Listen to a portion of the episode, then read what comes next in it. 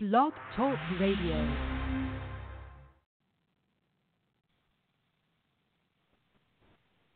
Hello, this is Stephen James. Welcome to the Story Blender, the place where great storytellers share the secrets of great storytelling.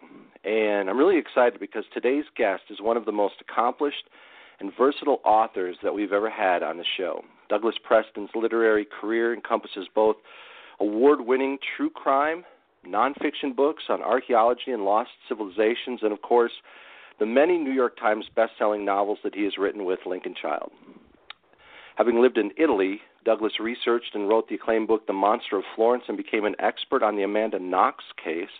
And in the course of his career, he has explored lost temples in the jungles of Cambodia, been the first to enter a tomb in the Valley of the Kings in Egypt, and ridden on horseback across thousands of miles of the American Southwest, which earned him membership in the elite Long Riders Guild. He's an avid hiker and adventurer and one of America's premier novelists.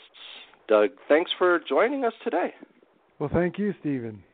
I'm excited. I was I was telling you uh, a minute before we came on the air. Just reading through your bio makes me makes me think it sounds like a book you've already written. It's it's exciting. It's neat to see uh, your travels, but also how you weave in the stuff that you've learned and personal experiences in the stories you write. Well, I managed to get myself in a lot of trouble from time to time. Now, I want to hear about this being the first to enter one of the tombs in the king, uh, or, or the kings in Egypt, the Valley of the Kings. So now they had they had opened this up and they allowed you to go in first. Well, it was uh, it was a it was a tomb known as KV5 in the Valley of the Kings, and it was uh, the very the entrance to the tomb was known going back into the 18th century, but in in the late 90s it was discovered that this what they thought was a very small tomb was in fact enormous, and it was actually the tomb of all the sons of Ramses the Great. Wow. So I did a story about that for the New Yorker magazine, and the archaeologist who was in charge of the excavation, an American named Kent Weeks. Um, I wrote about him. So I showed up and I spent two weeks, and he had already mapped 97 rooms in this tomb, wow. most of which had, had not been opened up yet, and there were still many more rooms to enter. And at a certain point, I asked him, you know, would it be possible for me to be the first one in one of those rooms? And he said, "Oh no! Oh my God, no! That would we could never allow that." I said, "Well, well, please. I'll write about it in the New Yorker. It'll be a really cool ending to the piece." And he thought about it and he said, "Well, okay." So we went That's into the tomb, great. this huge tomb. It's actually one of the largest tombs ever found in Egypt in terms of of you know the spatial area. Yeah. And we went way in the back of the tomb, and he picked out the most insignificant, most unimportant looking doorway and he directed the workmen, okay, open a hole at the top of the doorway, and uh, which they did, and then he had a electric light bulb put in there on a wire, you know, in a cage Yeah. through that that hole at the very top. And then I said, well, how am I going to get up there? There's no ladder. And he said something in Arabic to his workmen. They picked me up, literally shoved me head first through the hole, and I fell down on the other side. And then Kent was outside, and I looked around, and he said, "Well, what do you see?" And I said, "Oh my God, everywhere, the gleam of gold." He was like, "What? Oh, get out of here! Bullshit! That's not. You're just lying." And I said, "Yeah, I'm just lying. It's empty. It's been robbed. The the tomb had been robbed in antiquity." So, but later Kent said to me, "God, you gave me the worst five seconds of my entire life of an, as an archaeologist, thinking I'd just given this the schmuck of a reporter the the greatest discovery Greatest in, in yeah. Egypt, you know, giving it away." So, but it it was pretty cool. It was uh that was something. Yeah, it's great. Now you didn't come back with any curse of the mummy on you or anything like that. I hope. Well, the uh no, I didn't. Although um the the, the the tomb was when you go into this into this tomb, like most of the tombs in the Valley of the Kings, but this one in particular, it's about a hundred degrees in there, and it's it's a hundred percent humidity. So Oh my the goodness. dust turns to mud on your skin. It's because you're sweating and there's dust. The workmen are working. There's incredible clouds of dust. And the archaeologist uh, Kent uh, got a disease. Uh, you know, he got like it's kind of like a silicosis or something, but Mm. called it t- tomb lung, which is from breathing all this dust and getting it into his lungs. He had to go to the doctor, and the doctor was very worried about him because of this, this, the, all the dust he had in his lungs. So that was kind of the curse. Yeah, no, that's dust. that's too bad, but that's a good name for a, a novel right there, Tomb Lung, right there. So I should say also before we really get rolling, just uh, on behalf of so many other authors, just to thank you for your work of encouraging not only aspiring writers but also being an advocate in the publishing industry for authors' rights. You've taken a lead on this, kind of uh, out front, and it's great to, uh, great having you in our corner.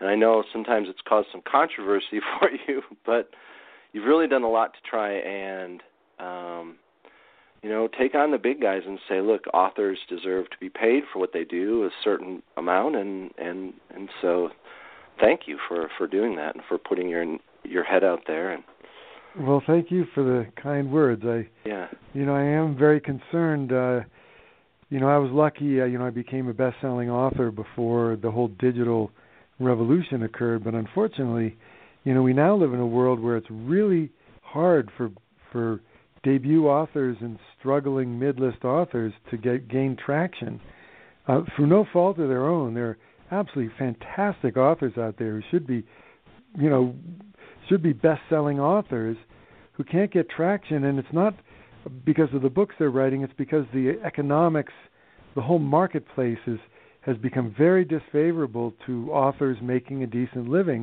yeah on a number of levels. I mean, it's the it's the dot com companies like Amazon and Google. It's uh, piracy. It's you know all kinds of things are really conspiring to make it very difficult for authors to earn a living. So that's that's been a big concern of mine because if if an author can't make a living writing books, he's he or she's going to go out and make a living doing something else and make a lot more money at it. so um, we're losing. It's it's a form of censorship. I mean, we're really you know books not written are are kind of a form of censorship in the sense Hmm. that those ideas will never be heard. So I think it's a serious problem in our society right now, where authors are just not valued, and also the, the it, people don't care, you know, to support authors in writing books so that they can make a living at it.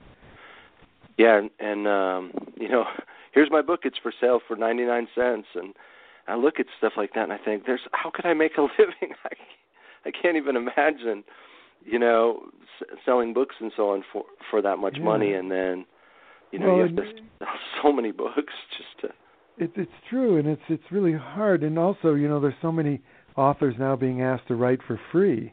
And Yeah. If you hire a plumber to come into your house and fix a leaky pipe, you don't say, well, because I I'm such a famous person or because I have such a big house, you should do the work for free because it'll help your your your career. But that's what they do to writers all the time. They say, oh, we want you to write for free.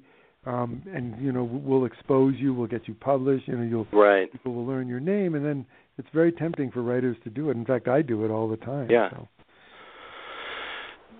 So, I think I was first exposed to your work with by seeing the movie Relic, and I think a, a lot of people who are listening uh, might say, "Oh, I read that book," or "I remember seeing seeing that movie." And tell us a little bit about how you and um, Lincoln Child first kind of came up with the idea of that story Relic. I think you weren't you working at the museum at that time.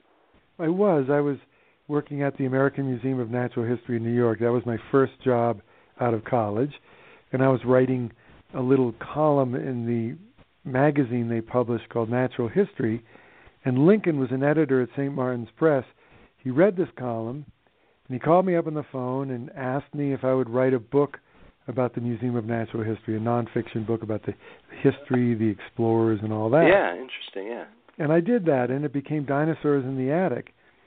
And then at a certain point, I gave Link a tour of the museum at midnight. I had access to a lot of the halls even after closing. I wasn't really supposed to, but you know, I did. Hey. Yeah. And he he loved it, and he turned to me and he said, "My God, this is the scariest building in the world. We we need to write a novel, a thriller set in this building." And I said, "Well, I don't know how to write a thriller. I just write nonfiction."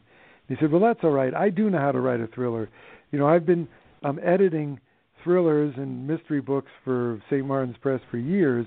Yeah. And I've read so many bad manuscripts and I know exactly what not to do. And he said the only thing left is what to do, the good stuff. so, so as a lark, we kind of wrote Relic together, and and it was you know made into a movie by Paramount Pictures, and you know it was a success. So. Yeah. Now, how do you capture? You know, if I think of a museum, I think of kind of a dusty place, the way with, with things kind of behind glass and how do you capture that idea of exploration and adventure when you're doing a setting like now there's plenty of intrigue I can think of but but when I think museum I think dusty and old and maybe not that exciting but that's not at all how you guys approach that or uh, any of the other books that you've written. How do you well, grab hold of that? Yeah. Yeah that's a that's a good question. You know how do you take a setting and make it exciting you know um yeah and well, the, well, well, the museum setting actually was a good setting because they were subterranean tunnels. I mean, oh sure, they really yeah. are. I mean, I didn't, we didn't make a lot of that up. There are these tunnels, there are these rooms, there are forgotten rooms that have been walled up, um, and then are broken into, and all of a sudden, the, you know, during work, they'll break into some room that was walled up a hundred years ago and that nobody wow. knew existed because oh, there's no, fun. no actual blueprint of the museum. I mean, it's 22 inter or 23 interconnected buildings covering many acres of Manhattan.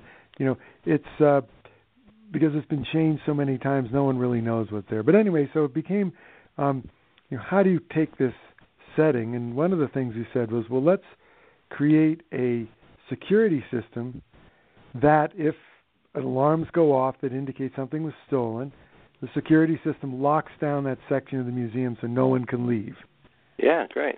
Now that that that is not how the museum works normally, but we thought we'll make it work this way, and that way we'll have the system malfunction, trapping all these people with some really bad thing happening in this while they're trapped in the museum. Something is killing them, and uh, that's how the idea got started.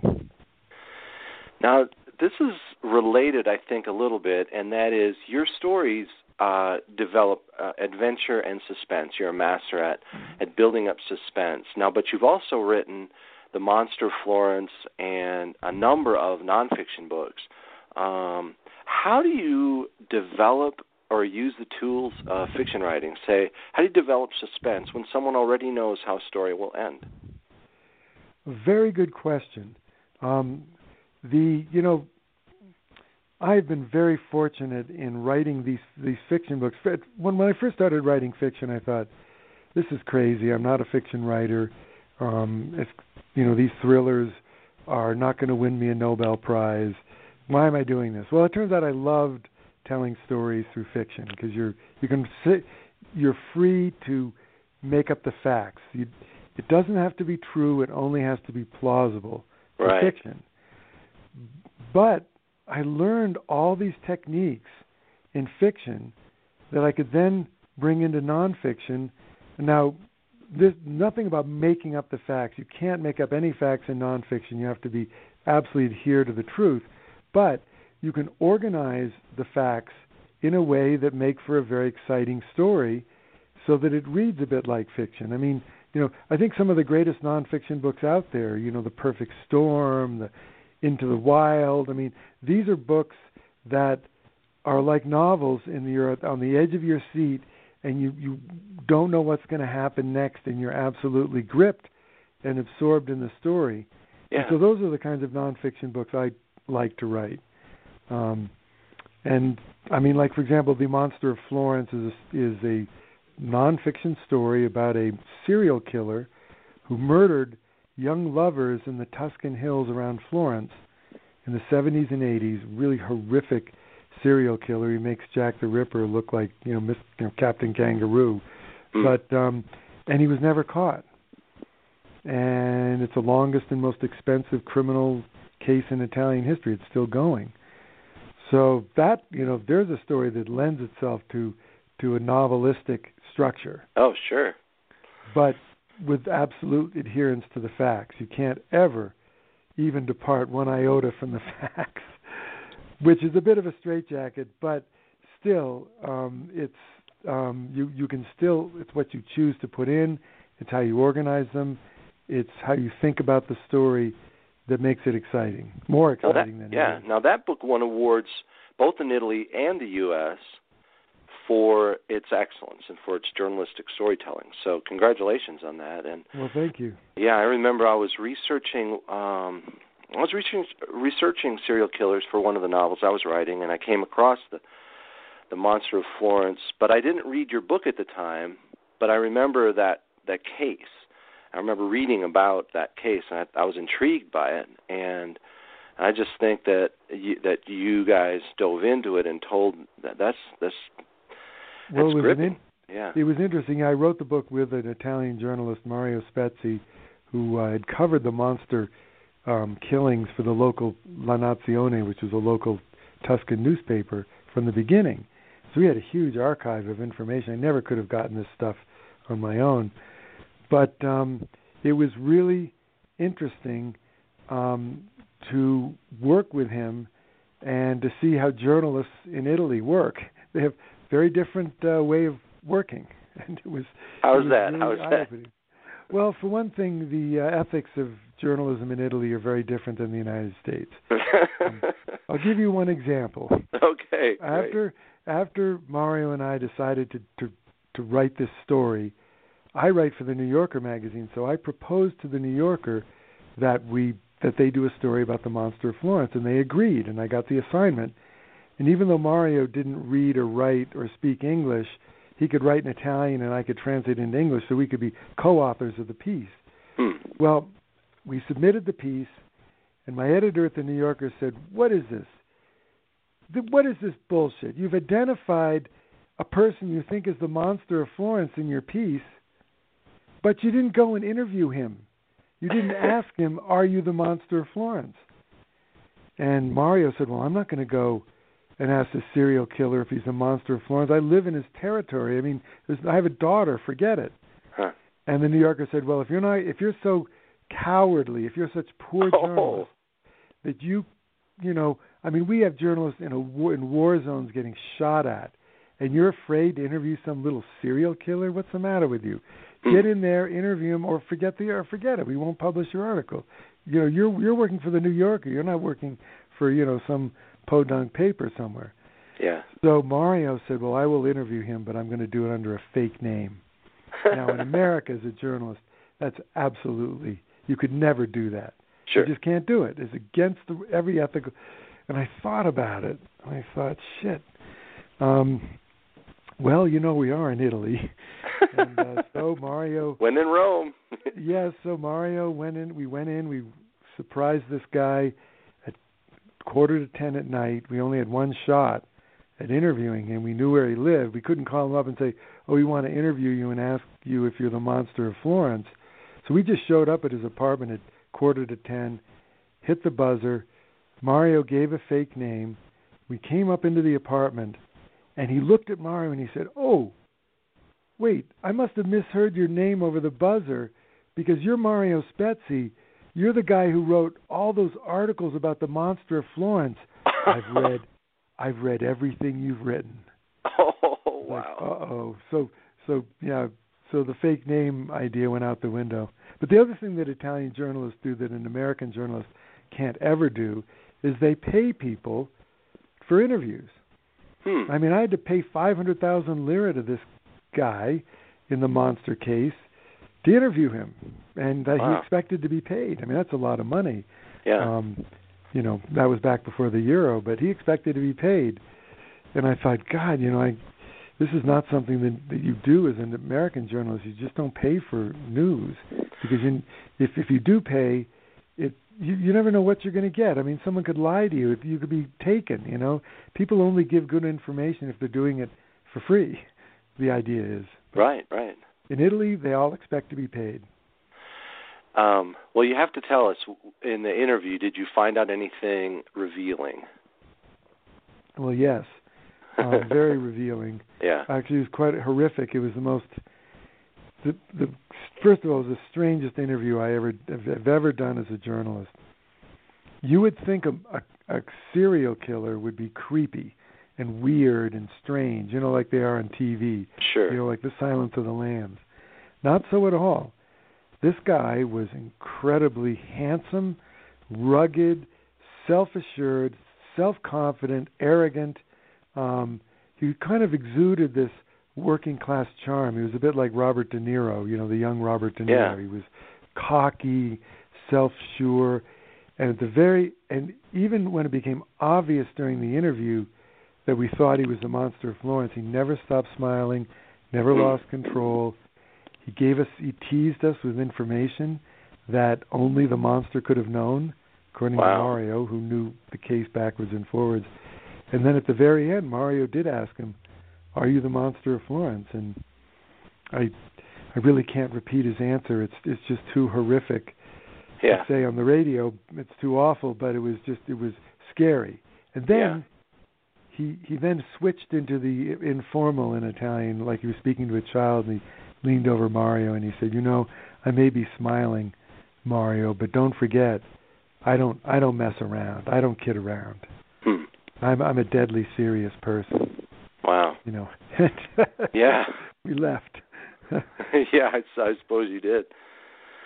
Wow, that's crazy. Yeah, it reminded me of uh, one time I was I was doing some research on voodoo and um and for one of my novels and I ended up finding this voodoo high priestess that I went in to interview. And it wasn't quite as chilling but it was pretty unsettling to go into her peristyle and and ask her if I could talk to her some questions. And she said, "Well, let me go consult my um Loa. Is like the demons or whatever that they try to consult with and so she went downstairs to try and consult with them to find out if she should talk to me or not. oh, really? And- Yeah, yeah. That's good. And came back up and she Yeah. said, "My Loa my Loa has told me I can talk with you, but we need to have you do a donation to our peristyle or our, their their worship place." I said, "Oh, no, I'm Yeah. not going to do that." She said, "And I want to be able to verify anything you write." I said, "No." No, but it made me think of that. It's like people expect to get paid for Yeah, for people are a little. Some people are naive, and you know, you, in America you can kind of explain it to them, but in Italy, because everyone expects to be paid, they they don't. uh You can't explain it. You just pay them. And of course, while you were there, then also you became quite involved in researching the Amanda Knox case. And um, I don't know if you want to talk about that for a moment or not, but I think wasn't it the same? Uh, was it the same prosecutor who had worked? Yeah, tell us about. Yes, it was. Yeah, exactly. It was the same prosecutor. Well, what happened was um Mario and I got into trouble in Italy with our research into the Monster of Florence case, primarily because Mario went on television in Italy. He's a he's quite a famous journalist and was on one of the most highly rated shows in all of Italy, and he ridiculed the police investigation. Ah, He said they were incompetent.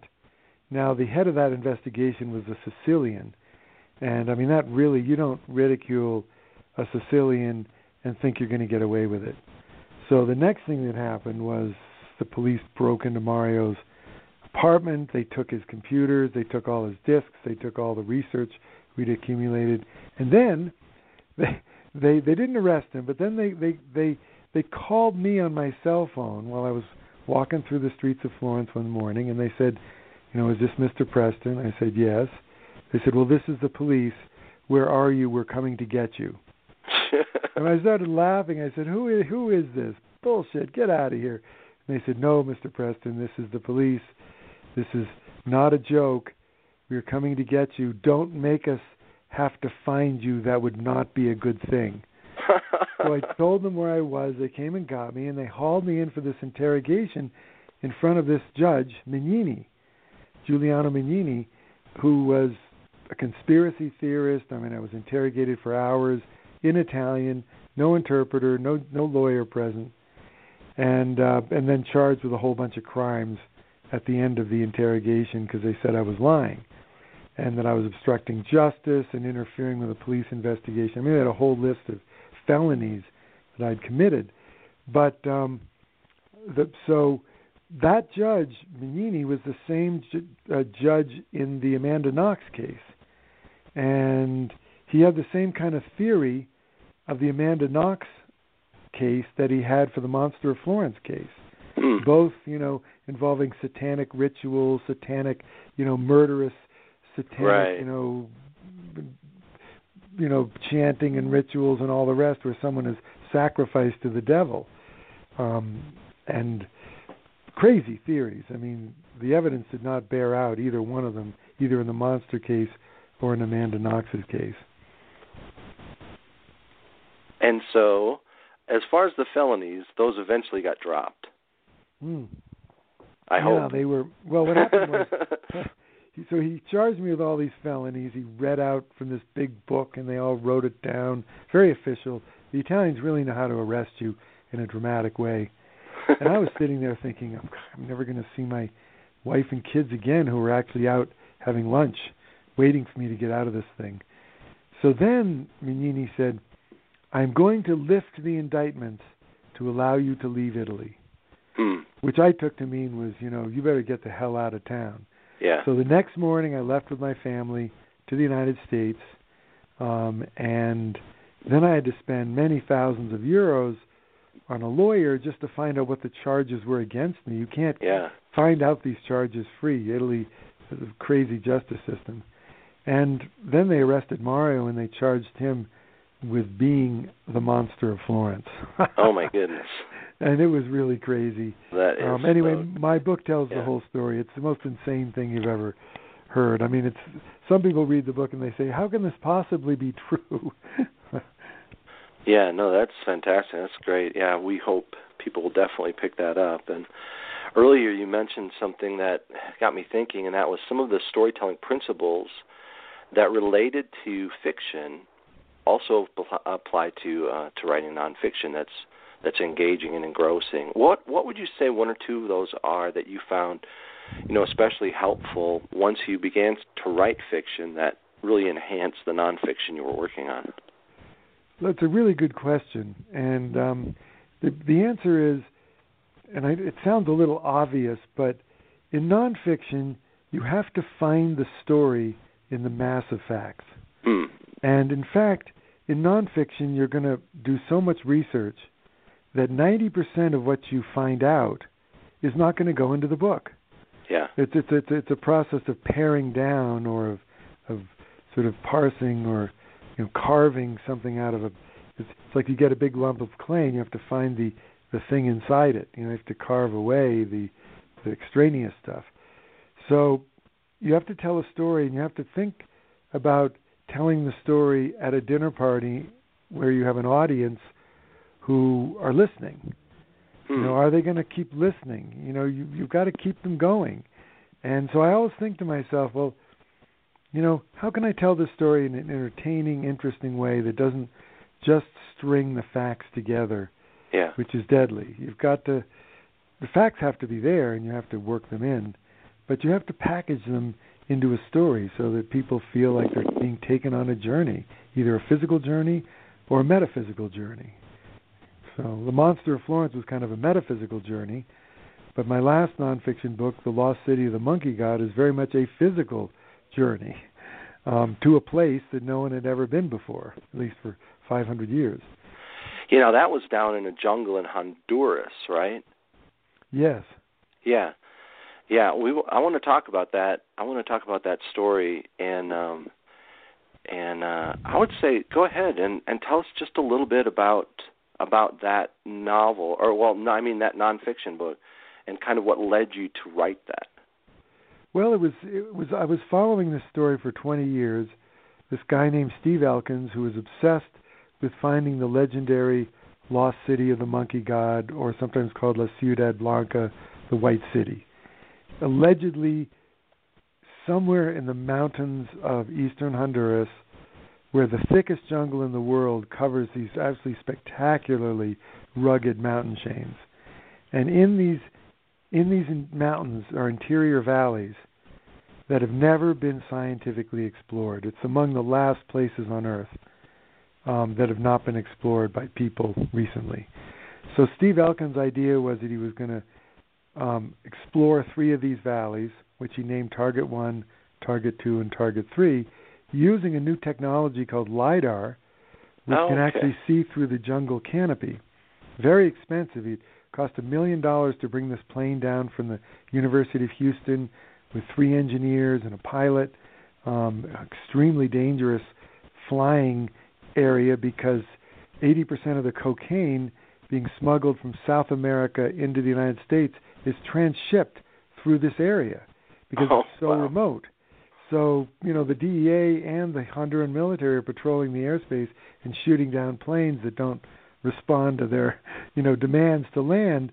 So, you know, we had to work with the Honduran government. We were working with the DEA um, so that they knew who we were.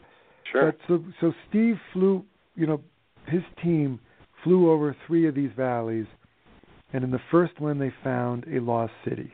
Hmm. And I've it was incredible. I've never I've been writing about archaeology for the New Yorker for a long time, and I've never ever, and I never will again, be part of a discovery like that where we we were the first ones to look at these computer images, and we're like, oh my God, they're pyramids, they're plazas, they're mounds, there's there's terracing. I mean, they there's a lost city in this valley, huge, you know, um, you know, over a square mile in extent.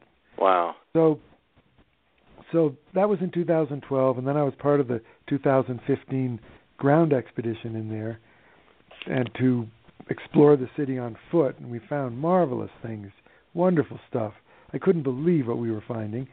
Uh, it was just the people had walked out of the city 500 years ago, and nobody had been in this valley for half a millennium until we arrived. I mean, there was stuff lying on the ground, millions of dollars worth of stuff, no looting, no indication that people had been in there.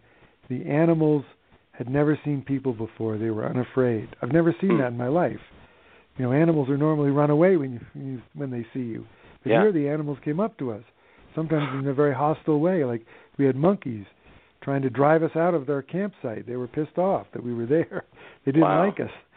So Well, yeah, that's the lost city of the monkey god, and uh, of course we want readers to check that out. And um, it's it's it sounds again just like um, the plot of a great thriller, but it's it's nonfiction, and uh, just even listening to you um, sort of share some of these anecdotes, you can tell that you're a natural storyteller. That it just comes comes naturally because each of these stories is is powerful and and develops not just not just um, interest but emotional resonance.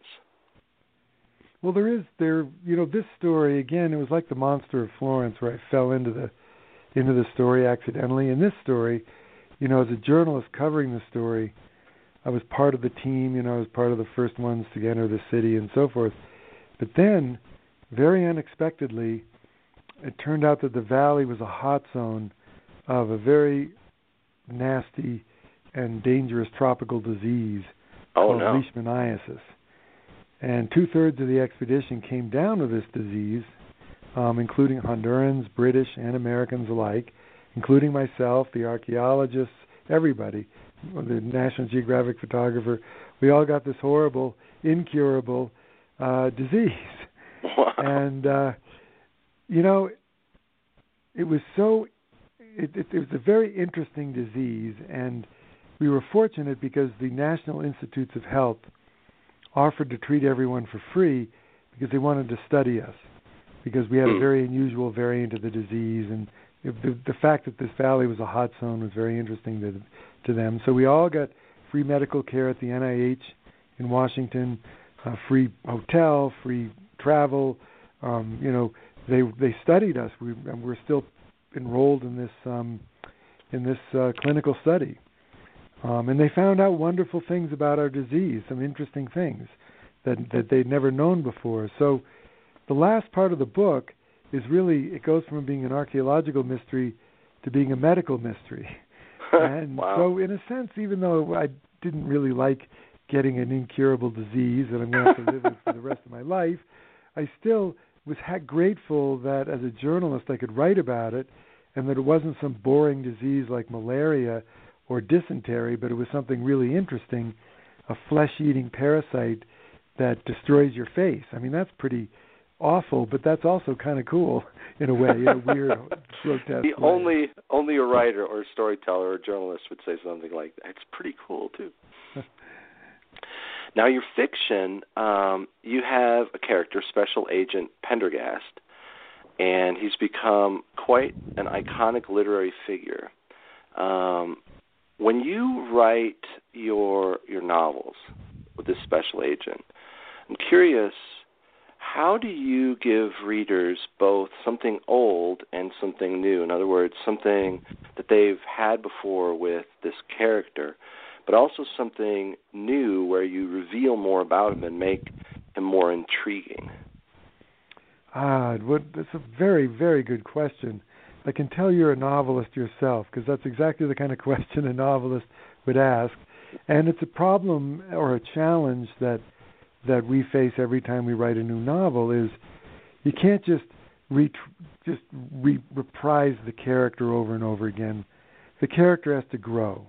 Right. The character has to more. The curtain has to be drawn back a little bit more. So the way we do it with Pendergast is in two ways. One is he comes from a very strange, complex, and bizarre family from New Orleans, a very wealthy, old French family with many, many skeletons in their closet.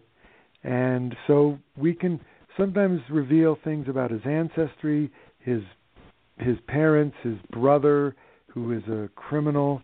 Um, you know, they they kind of took two different directions. Pendergast became an FBI agent. His brother Diogenes became a criminal. Um, but there really isn't that much difference between them Mm. uh, in in a weird way. I mean, Pendergast is has criminal. He he he understands criminals almost too well. But so yes, we reveal a little bit more, and we also make sure that his character isn't static but grows. He learns. He learns from his experiences, and he grows. Um, and his behavior changes a little bit from his life lifelong experiences. So those two things Yeah. are how we keep him fresh. I like that. You know, some people talk about do characters change in stories or do stories reveal characters? So there's sort of two different theories about it. And I tend to believe that if you are in these incredible adventures or life and death situations, that it will affect you, that it will change your perspective on things. I mean, if if you ended up having to shoot somebody, I mean, it would it would change you. You, you would you would interpret things differently, probably interpret threats differently, and and so I like characters that that they're not just um, the exact same in every instance, but that they do develop as a story, as a series progresses. Yeah, It seems more natural and believable. Well, it is, and, and sometimes you have readers who say, "Wait a minute, you know, Pendergast. Um, I don't like seeing his his. Uh, I I don't like seeing his failures. You know, in the beginning, Pendergast was a very very accomplished FBI agent, maybe even too accomplished. He didn't make mistakes. Yeah. And uh, when he started making mistakes once in a while, we have readers complain, "Oh, he, you had to make a mistake. That's not consistent with his character." But no, it's that he faced a problem that was outside of his normal experience, and that's why he made the mistake. And it revealed something about him that he would make that mistake. Um, he's is is not invulnerable. And then at other times we show Pendergast not making mistakes, but doing something that's wrong. You know, hmm which you might say, gee, he shouldn't have done that. That was that was kind of crazy. And then you know, so so he is his own character. You know, people there's no such thing as a perfect person, and Pendergast is definitely not a perfect you know character. He has his problems and his his blind spots and so forth, especially when it comes to women. He's completely at sea. He's so clever with ev- with everyone else, but when it comes to romantic relationships, he's a complete doofus. it sounds like my kind of guy. So I understand there's a television series um, under development. um, kind of centered around him? Yes, yes. I. It's really exciting. The series is called Pendergast, and it's being developed by Paramount Pictures. Um, and the the executive producer is Gale Anne Hurd, who's terrific. She, you know, she produced Aliens, um, The Abyss, uh, the Terminator series. She was involved as a writer and a producer on those. She's also the chief, the top producer for The Walking Dead. I mean, she really is a talented, enormously talented producer. So, and the writer is John McLaughlin, who's an incredible writer, um, who wrote the Black, Black Swan, among other oh, movies yeah. and things. So, so we're really excited by that. Um, it's moving along, and uh, so far um, it hasn't been green lighted, um, but we hope that that will happen soon. Well, congratulations. I mean, that's an exciting process, and and um, one of the things as I was thinking about that and thinking about the relic and or relic, I mean, and and some of the other projects that you've worked on. Um, do you have certain things cinematically in mind when you write? Or some people tend to flip point of views, as a director might, to show different angles and to build suspense. I mean, do you visualize things in a cinematic way so that it tends to be easy to translate it onto uh, onto the screen from the page? I don't do that deliberately, um, but from the very beginning of my writing career, the way I write novels is I first picture the scene as if it's on a screen or a movie Hmm. screen or you know as if I'm standing there. So it's a completely visual thing, and then I describe what I see. So it's all very visual, um, and it, it's not something I I practiced or I don't do it deliberately. I'm not trying to, you know, write a a book that will be especially cinematic. It's just Sure. that that's how I do it. It's funny because I talked to Link, and he doesn't do it that way. He he says you, I don't see the scenes. I I have them all in my head as a schematic. So like a room, to me, I see the room. I see it, and to him, Yeah. the room is a schematic. So I guess we have two different minds. Who knows? I mean, there's Yeah, more than no, one way of. Yeah, so I, I don't know. How about you? I mean, do you do you visualize things, or do you? I tend to do it? hear them first. I tend to hear dialogue, and then as I work on it, I start to see the location and the setting. But very often, my first drafts or of scenes and so on is people talking, is dialogue. It just it's what I hear, and then Yeah. I begin to flesh it out. So yeah, yeah. I I I like to write a scene until I can see it, and so in some cases, I'll work on something and I'll have dialogue I feel that, that that works well, but I haven't I don't see the scene yet. I know it still needs work then. Interesting. That's Yeah. that's curious because I I don't really hear the dialogue, and maybe, your dialogue is probably a lot better than mine. I, it's all visual. I'm, I do I do speak the dialogue in my head, Sure. but as far as hearing it, that that's almost a step beyond. Um, but Lincoln, Yeah, I think, hears dialogue. I hear voices. so yeah, tell tell us a little bit about that, about working with a co-author, uh, working with Lincoln Child on. I think have you done 15 novels together? Maybe it's more oh, than that now. more. I think we've done. I I couldn't tell you, but I think probably 25, maybe. Oh, my 20, goodness, yeah. I'm not really sure. So how how does that work as far as you know most authors have a vision for the way their their story will go um and and yet collaborating with someone you definitely need to have you know two minds wrapping around one story how do you how do you guys pull that off Well, Lincoln and I both have very similar minds. We we think alike, and that really helps. Also, I have complete confidence in Link's judgment.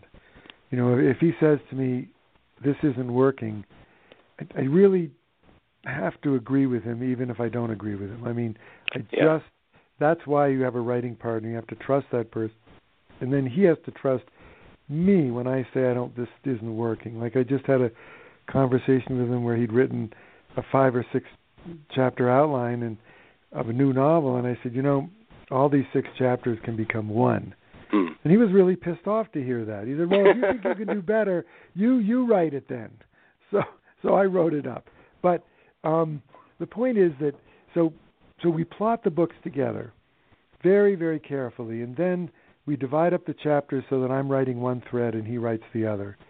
Then we swap the chapters, and I rewrite him, which really pisses him off, and he rewrites me, which which makes me really annoyed.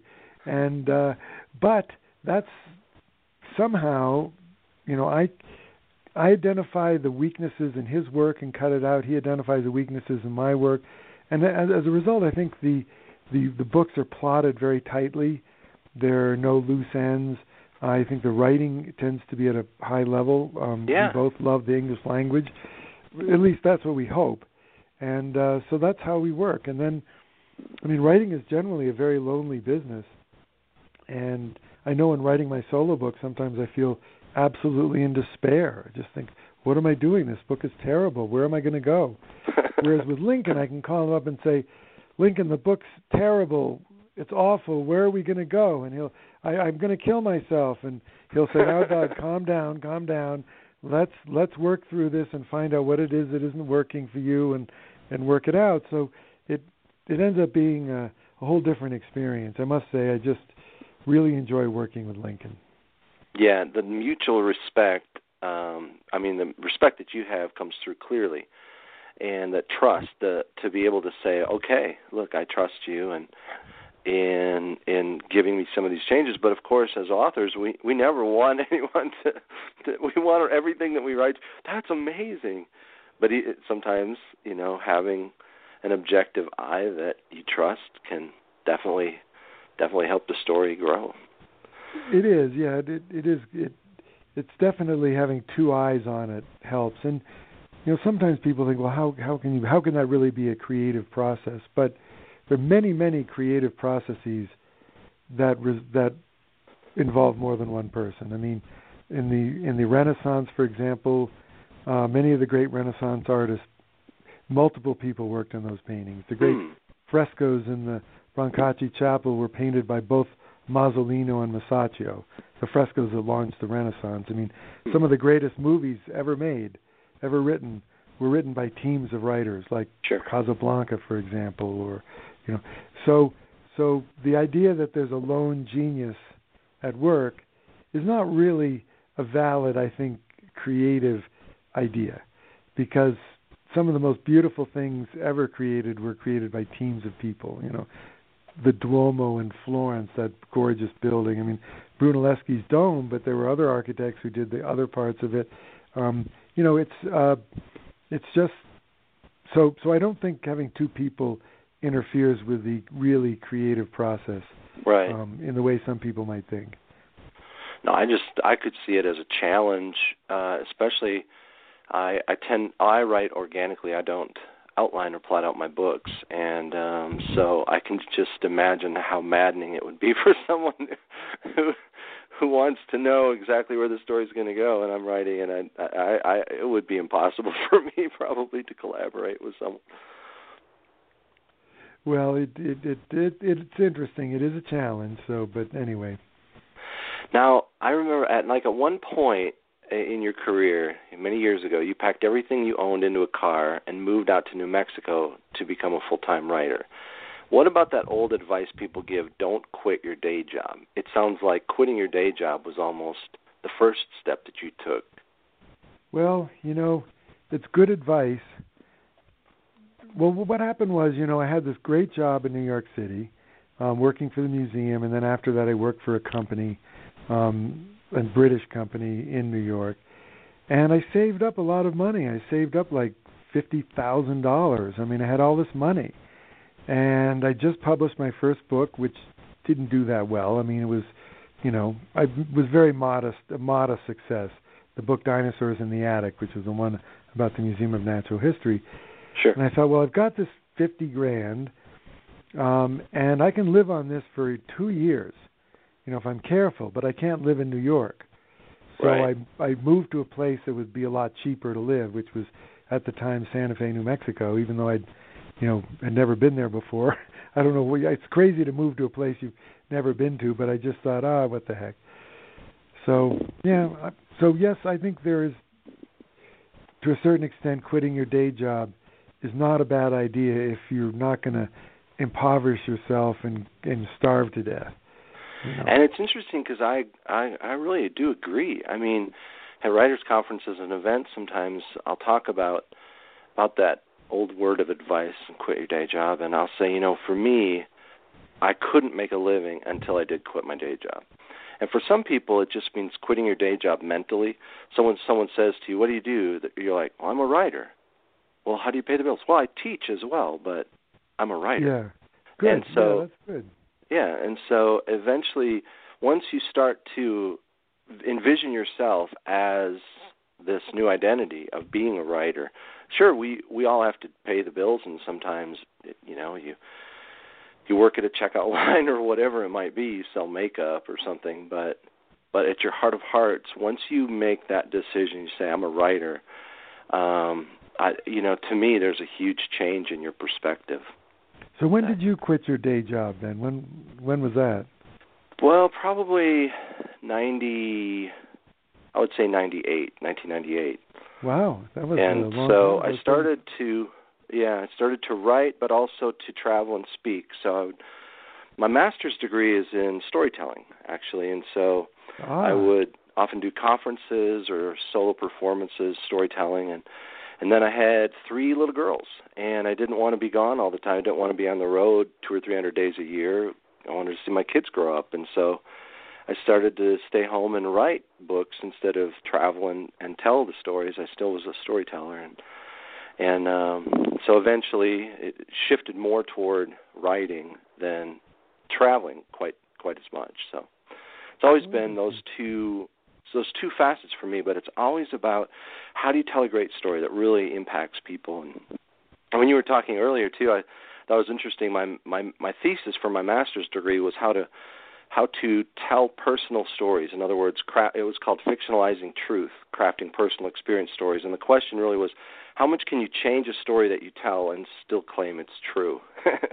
and so, yeah. so when you were talking about how important the facts are, you're right. I mean, getting the facts right and still telling a story, but but um, I think you said something like 90% of what you end up researching, you end up not using um, and that's that process of of shaving off what's irrelevant or what might be interesting but doesn't it doesn't fit contextually and and finding the story. And and, uh, and I think a lot of it has to do with the expectations of your readers or your audience if you were say telling stories. Is, yeah. is if you if you write a book and you say based on true events well it changes the expectations that people have for it. Um you know, when the Coen brothers did Fargo, they said this is based on true events, and everyone watched this movie said, "What? This is crazy! Who ever heard of this stuff before?" And then, of course, about ten years later, they came out and said, "Oh no, we made that all up. That was complete. that was completely just made up."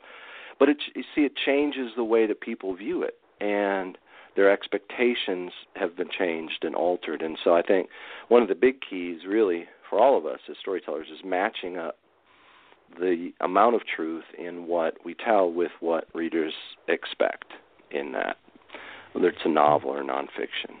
Well, very, very interesting. Yeah, that that Yeah. that's all very true. So, Well, this has been a great conversation, man. I I really enjoy hearing your stories, and um, and I want to really encourage all of our listeners to go check out The Lost City of the Monkey God, or, or really any of your novels. And for someone who's not familiar with with your novels or some of your other work, where would be a good place to start? I know some people like to start at the beginning, some people like to start with the most recent. Where would you point people to in your fiction? well, in my fiction, I would definitely recommend people read uh, either uh, The Relic or Relic. The movie was called The Relic. The book is called Relic. Sure. or um, I especially recommend The Cabinet of Curiosities. Hmm, nice. Um, that that's the book that, by the way, they're they're now making that book into the TV series Pendergast. oh, and um, at least that'll be the first season that that particular book. But it's a great introduction to Pendergast and to the whole Gothic kind of milieu of the Museum of Natural History. I have the Wheel of Darkness here in front of me. It's it's probably I think it came after the Cabinet of Curiosities though. It did, yeah. It actually, God, I hate to badmouth my books, but I'd say that's probably one of our weakest. Sorry. Don't read that one first. okay. no, it's uh, if you've written 25 books, clearly there will be some that you'll say, "Man, this was a favorite," or this, you know, was a was one that we felt was one of the greater, better ones, and so on like that. So, you know, people ask you, "What's your favorite?" Well, I don't know what to tell them, you know. well, it is. Your books are kind of like your children, but yeah, I do. I do. Certainly with the novels, I have some that I feel were much more successful than others. I mean, you know, Lincoln and I always try to write the best, freshest, the most. You know, try to not ever fall into a rut. But once in a while, we it just doesn't quite click the right. way another one does. So yeah. I think Wheel of Darkness is probably the the least one of the least clicking of the of our novels. Um, but see, it takes a mature like writer really to sort of say something like that too, to, to look at any one of your books and say, you know, things didn't quite click the way we hoped, and move on. So, yeah, that's cool. Yeah, well, it, uh, yeah. Now, um, before we close up, do you have any last words of advice for maybe aspiring writers or um, even fiction or nonfiction, really? Any uh, maybe mistakes that you frequently see in the work of aspiring authors, or maybe some that haven't kind of moved up to the next level? All right. Well, that's my main piece of advice is to remember that it's a career, not a book. Hmm. I've seen so many aspiring authors get hung up on that first novel they've written, revising and re-revising and sending it out and getting rejections and and I mean I've seen this process go on for five or ten years. Um, every novelist I know has a first novel sitting in a desk drawer or on a CD of a disc right. unpublished. And the reason is because you learn how to write a novel by writing a novel. So the first one is usually not any good. So you write your first novel, go ahead, send it out if you but immediately start work on the second. Don't get hung up on that novel. That's my first piece of advice. So, and my second piece of advice is treat it like you would if you were a concert violinist. You need to practice every single day for at least an hour a day. I mean, Right. seven days a week. Don't take the weekends off. Don't treat it like a nine to five job. Treat it like either you're working out, um, you're, you know, working out in terms of exercise, or you're trying to play the violin to reach Carnegie Hall. You got to do it every day. Well, that is good advice. And I know when I think back over the many years, all of my friends will say things like, "Well, is this your day off?" or "When was your last day off?" And I'm thinking, man, I've been writing every single day that I know of this year, and and um, but it's encouraging to hear you say that. Say, I'm not the only one out there who gets into the stories, into the books, and you just power away at it, and you have to. Yeah. Well, yeah, that's that's right. You got it. Well, thanks again for your time, uh, Doug, and um, we want to have people check out your books and also maybe connect online. Where's the best place to follow you or maybe see when you might be doing a book signing or when your latest release comes out? Well, you can check our website, PrestonChild, PrestonChild.com, or you can go to our Facebook page, which is Preston and Child. Um, those are the probably the two best places to go. Excellent. And uh, for information about my novel writing intensive retreats and uh, the other teaching that I do around the country, you can go to stevenjames.net or Twitter feed, read Steven James. And for more information about all of our guests and to check out more broadcasts, click to thestoryblender.com.